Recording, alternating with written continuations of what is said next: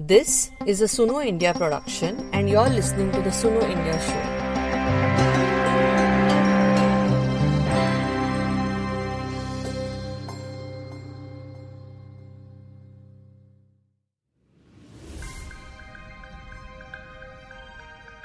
मार्च 2020 में World Health organisation ने Covid 19 को एक सर्वव्यापी महामारी का दर्जा दिया था और उसी के चलते देश भर में लॉकडाउन लगा दिया गया था, जिसके कारण महिलाओं के लिए आवश्यक सामान जैसे पैड और गर्भ निरोधक प्राप्त कर पाना एक बड़ी आपत्ति बन गया था। कोविड 19 की सेकेंड वेव के चलते महिलाओं की समस्याएँ फिर से बढ़ गई हैं।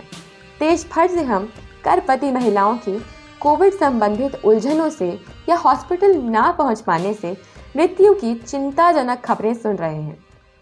एक रिपोर्ट के अनुसार केरला में पिछले तीन महीने में चौदह गर्भवती महिलाओं की मृत्यु हुई है।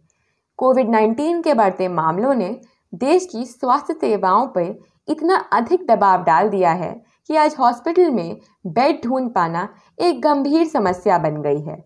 और ऐसी ही परिस्थितियों में हैदराबाद की एक 22 वर्षीय महिला पवनी को अस्पताल दर अस्पताल भटकते अपने प्राणों से हाथ धोने पड़े। नमस्कार। मैं हूँ काम्या पांडे तो सुनो इंडिया शो के इस एपिसोड की host. United Nations Population Fund के द्वारा जमा किए गए डेटा के अनुसार 2020 से अब तक 120 लाख महिलाओं को गर्भ निरोधक प्राप्त नहीं हुए हैं और उसके कारण 14 लाख अनियोजित गर्भ धारणाएँ देखी गई हैं, पर महिलाओं की समस्या यहाँ ही खत्म नहीं होती। कोविड से जुड़ी आर्थिक परेशानियों ने औरतों पर अत्यधिक तनाव डाला है।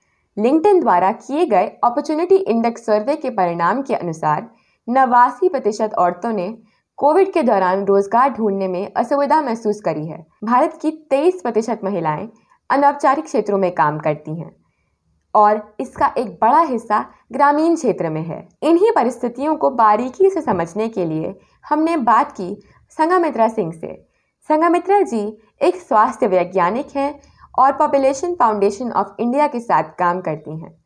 उनके द्वारा बताई गई सारी रिपोर्ट्स की जानकारी आपको हमारे शो नोट्स में मिलेगी। संगामित्रा जी, आपका स्वागत है हमारे शो में। मेरा पहला सवाल आपसे ये है कि कोविड 19 का महिलाओं के यौन और प्रजनन स्वास्थ्य, यानी सेक्सुअल और रिप्रोडक्टिव हेल्थ पे क्या असर पड़ा है?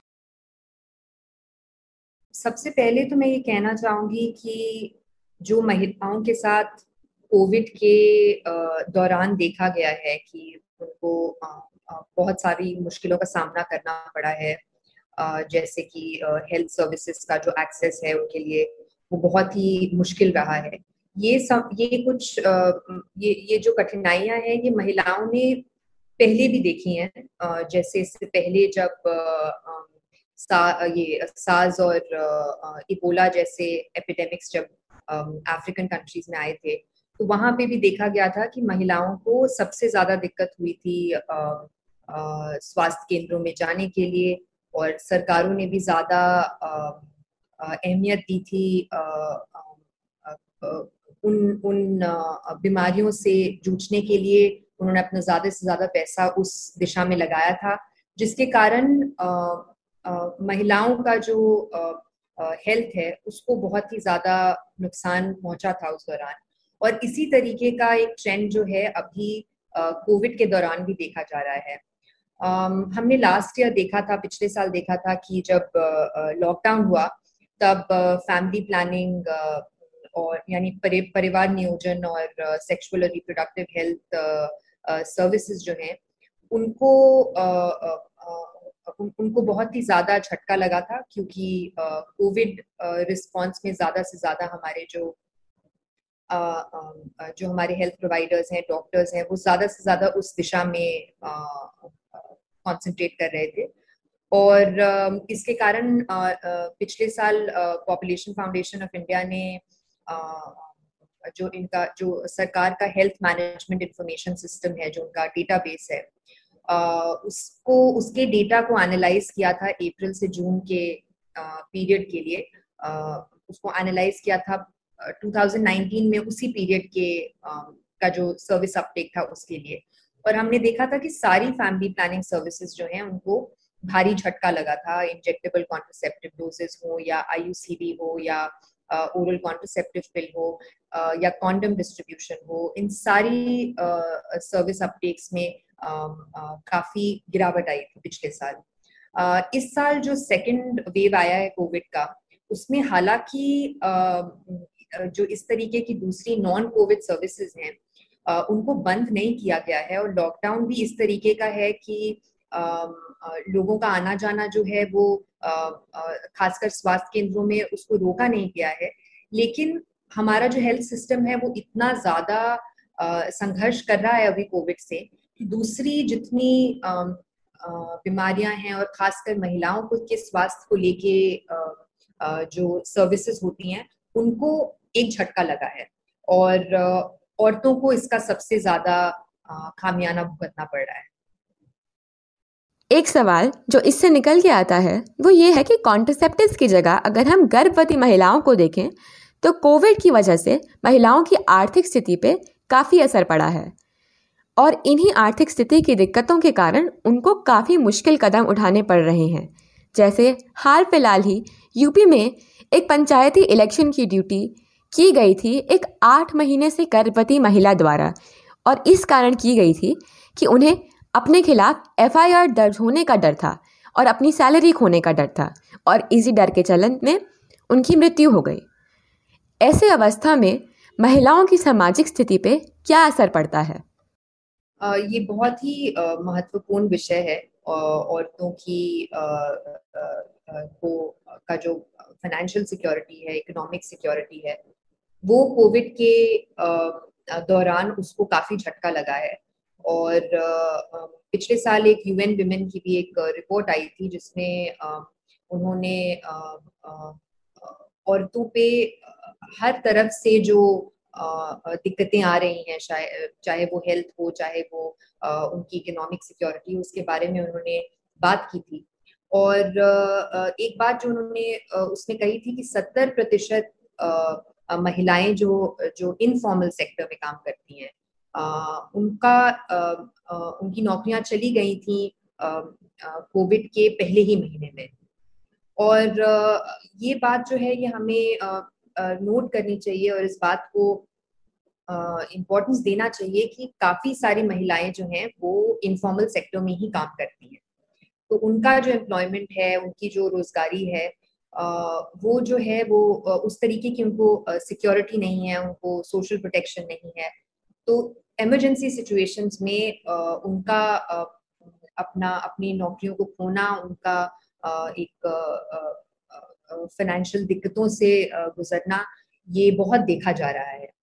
तो इस मामले में मैं ये कहना चाहूँगी कि बहुत ज़रूरी है कि आगे जाते, जब हम आगे की देखें और आगे की सोचें तो हम इस चीज़ पे बहुत ध्यान दें कि औरतों को कैसे जो फॉर्मल सेक्टर है, उसमें काम करने के लिए सही तरीके की ट्रेनिंग दी जाए। एक gender global gender gap report World Economic Forum की इस साल आई है कुछ समय पहले, जिसमें भी ये दिखा है कि भारत की जो महिलाएँ हैं, उनका जो लेबर फोर्स पार्टिसिपेशन है, वो दुनिया में सबसे कम की तरफ़ ही आता है। मतलब जो नीचे के जो कुछ देश हैं, उसमें भारत का नाम आता है। तो ये जो समस्या है, ये सिर्फ़ कोविड की नहीं है, ये कोविड के पहले से रही है। और कोविड ने बस इन समस्याओं को औरतों के लिए और ज़्यादा बढ़ा दिया है।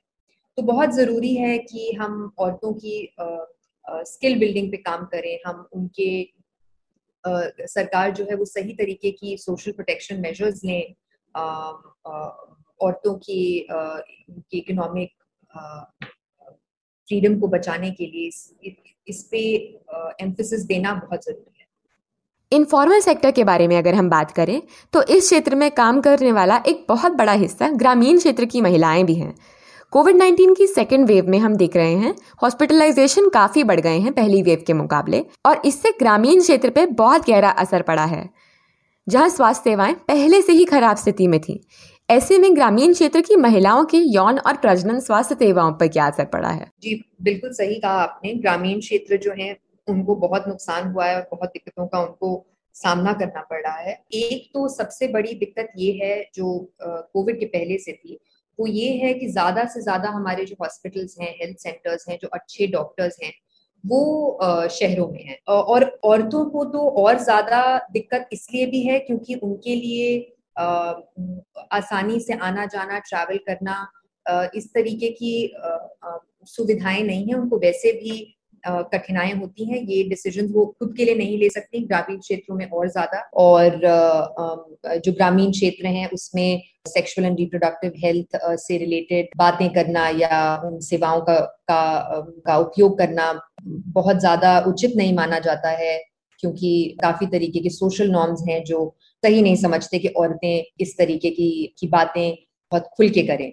तो ये दिक्कतें तो कोविड के पहले ही देखी गई थी जिनके कारण फैमिली प्लानिंग का जो जो हम अनमेट नीड जिसको कहते हैं कि बहुत सी ऐसी औरतें हैं जो चाहती हैं कि वो इन फैमिली प्लानिंग और सेक्सुअल रिप्रोडक्टिव हेल्थ सर्विसेज़ जो हैं उनका उपयोग करें पर नहीं कर पाती बहुत से कारणों के कारण। तो ये अनमेट uh, नीड जो है ये पहले ही कोविड के पहले ही थर्टीन परसेंट पे थी। थर्टीन परसेंट ऑफ़ जो विमेन ऑफ़ रिप्रोडक्टिव एज हैं। उनमें ये अनमेट नीड देखा गया था, जो और भी बढ़ गया है कोविड के टाइम पे। और बहुत सारे जो स्टडीज़ हुए हैं इस दौरान, उनमें ये देखा गया है कि उन्होंने उन्होंने हमें ये वार्निंग जैसी दी है कि कोविड के कारण जैसे एक यूएन एड्स की स्टडी आई थी 2020 में, जिसमें कहा था कि कोविड के कारण 25 मिलियन कपल्स जो हैं भारत में, उनको कॉन्ट्रोसेप्टिव्स का एक्सेस जो है वो कम हो जाएगा या कट जाएगा कोविड के कारण। और लॉकडाउन के कारण एक दूसरी स्टडी ने कहा था कि लॉकडाउन के कारण कुछ दो मिलियन अनइंटेंडेड प्रेगनेंसीज होंगी। यानी वेरी वैसी प्रेगनेंसीज जो शायद टल सकती थी अगर कोविड और उसके कारण जो डिस्ट्रप्शन है वो नहीं हुआ होता। और ऐसी दूसरी स्टडीज़ भी हैं जैसे कि एक और दूसरी स्टडी है जिसमें जिसमें ये कहा गया है कि कुछ दो दो मिलियन महिलाएँ जो हैं वो अबॉर्शन सर्विसेज़ जो हैं उनको एक्सेस नहीं कर पाएँगी कोविड के टाइम में। लेकिन मैं ये कहना चाहती हूँ कि दूसरी जो एक बहुत बड़ी दिक्कत है वो ये है कि जब हम इस तरीके के स्टडीज़ कर रहे हैं इस तरीके की एनालिसिस कर रहे हैं तो एक वो जो अर्बन और जो जो ग्रामीण क्षेत्र हैं उनके उनकी जो कठिनाइयाँ हैं, उनके जो चैलेंजेस हैं, उनको हम हमें सेपरेटली देखने की ज़रूरत है। यानी कि डेटा को डिसएग्रीगेट करके, अलग करके और और उसको एनालाइज करने की ज़रूरत है, क्योंकि ग्रामीण क्षेत्र के जो चैलेंजेस हैं, वो बहुत दूसरे तरीके के हैं और और शायद बहुत ज़्यादा हैं जो अर्बन एरियाज़ हैं उनसे। आपने सोशल नॉर्म्स यानी सामाजिक नियमों की बात करी और बताया कि हमारे देश में यौन स्वास्थ्य के इर्द गिर्द कम बात होती है। क्या आपके अनुसार इन मुद्दों पर जागरूकता और चर्चा की कमी और यौन स्वास्थ्य सेवाओं का अभाव आपस में जुड़ी हुई समस्याएँ हैं? जी बिल्कुल हैं बिल्कुल हैं और ये बहुत बड़ी आ, समस्या है जिससे हमारा देश आ, बहुत सालों से जूझ रहा है। इस इस विषय पे ना सिर्फ़ चर्चाओं की ज़रूरत है पर इस तरीके के कैंपेन्स और प्रोग्राम्स बनाने की ज़रूरत है जो कि इन सोशल नॉर्म्स को बदलने की कोशिश करें। जिनको हम social and behaviour change communication कहते हैं एस स्ट्रैटेजीज जिनको कहते हैं कि सिर्फ़ आ, आ, लोगों को आ, इन सेवाओं के बारे में बताने से उनको इसकी अहमियत समझ में नहीं आएगी। हमें उन सोशल नॉर्म्स को या उन सामाजिक नियमों को बदलने की कोशिश करनी है, जिनका अस्तित्व जो है वो समाज में सदियों से चला चला आ रहा है। तो कोई चीज़ अगर किसी के जहन में, लोगों के जहन में बसी हुई है कि किसी बारे में बात करना उचित नहीं है, किसी किसी बारे में, किसी विषय में चर्चा करना उचित नहीं है तो उसको बदलने के लिए जो जो प्रोग्राम्स हैं, उनको एक बहुत स्ट्रेटेजिक तरीके से उस उस उस लोकल कॉन्टेक्स्ट को देखते हुए उनको डिज़ाइन करने की ज़रूरत है और लोगों तक पहुँचने की ज़रूरत है। और इसमें बहुत बड़ा हाथ मैं कहूँगी कि सिर्फ़ औरतों का ही नहीं, मर्दों का भी है, क्योंकि बहुत से जो निर्णय हैं औरतों की ज़िंदगी में, वो वो खुद नहीं लेती। वो उनके आसपास के लोग, बड़े बुज़ुर्ग, उनके पति, पेरेंट्स इस तरीके के लोग लेते हैं। और ये समस्या जो है, ये ग्रामीण क्षेत्रों में और ज़्यादा है। तो बहुत ज़रूरी है कि जब हम इस तरीके के S B C C campaigns को डिज़ाइन करते हैं फैमिली प्लानिंग और social sexual reproductive health services के बारे में जागरूकता बढ़ाने के लिए तो हम कम्युनिटी को साथ लेके चलें उनके जो परसेप्शन हैं उनका जो विचार है उसको भी हम समझें जब हम ये कैंपेन्स डिज़ाइन कर रहे हैं।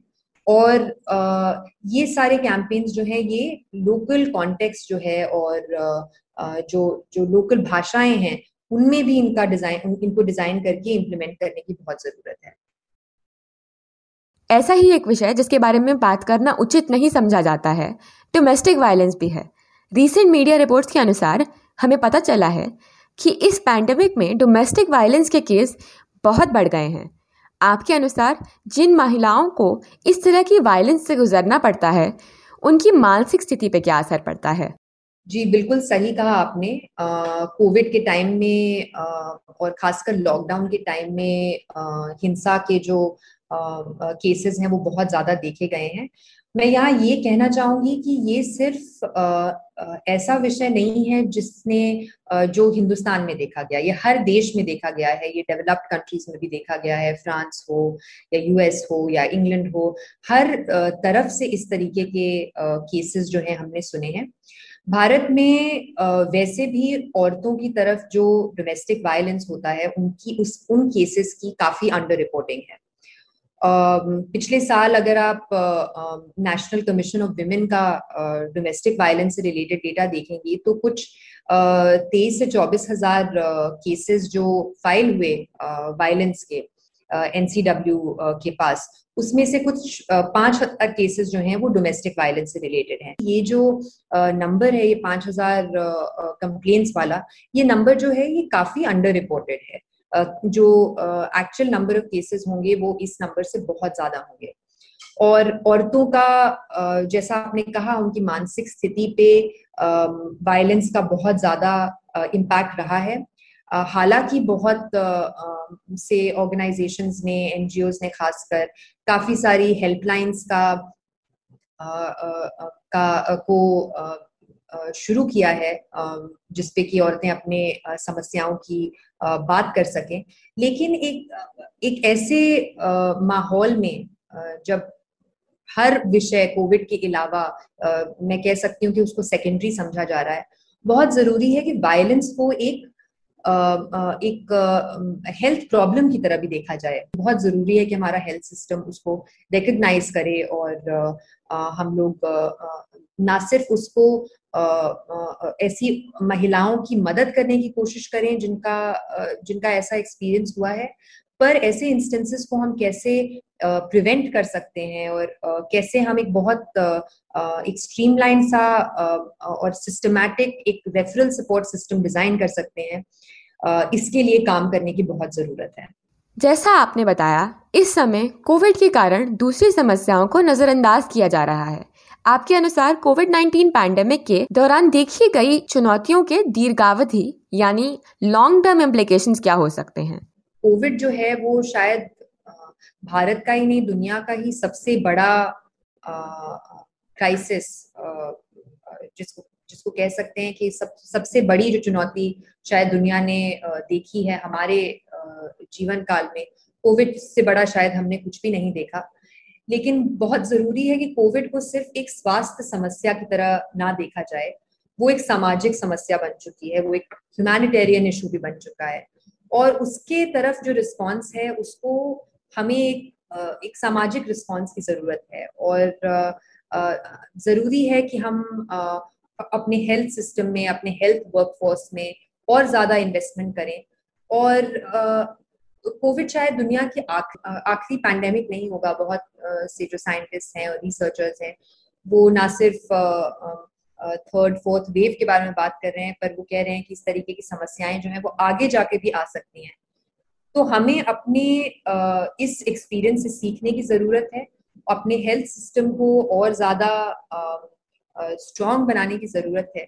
और ज़रूरी है कि हम सही तरीके के इन्वेस्टमेंट्स करें औरतों की सेफ्टी में, उनकी सिक्योरिटी में, उनकी हेल्थ में यंग लोगों की सेफ्टी सिक्योरिटी उनकी हेल्थ में, ताकि हम अगली बार ऐसी ऐसी सिचुएशन में ना पड़े और शायद अगर ऐसी सिचुएशन कभी आए तो हम ज़्यादा प्रिपेयर्ड हों उन चुनौतियों का सामना करने के लिए। अभी से हमने उसके सही मेजर्स नहीं लिए। तो जो भारत का जो डेमोग्राफिक डिविडेंड है, जिसको हम कहते हैं कि ऑलमोस्ट सत्तर प्रतिशत जो हमारे लोग हैं, वो थर्टी फाइव ईयर्स से नीचे के हैं, उनका उम्र पैंतीस साल से कम है। उन लोगों के जो इन्वेस्टमेंट के बारे में हम हमेशा बात करते थे, उनके स्वास्थ्य में इन्वेस्टमेंट हो, उनकी इकोनॉमिक सिक्योरिटी में इन्वेस्टमेंट हो, उनकी एजुकेशन में इन्वेस्टमेंट हो ये ये सब कुछ जो है, ये धरा का धरा रह जाएगा अगर अभी हमने इस दिशा में कोई बहुत सख्त कदम नहीं उठाए। Please rate our podcast and leave a comment if you like it. Underreported and underrepresented stories can become mainstream only if it reaches more people. So please support us by visiting our contributing page on our website sunoindia.in or follow us on Facebook, Twitter, or Instagram.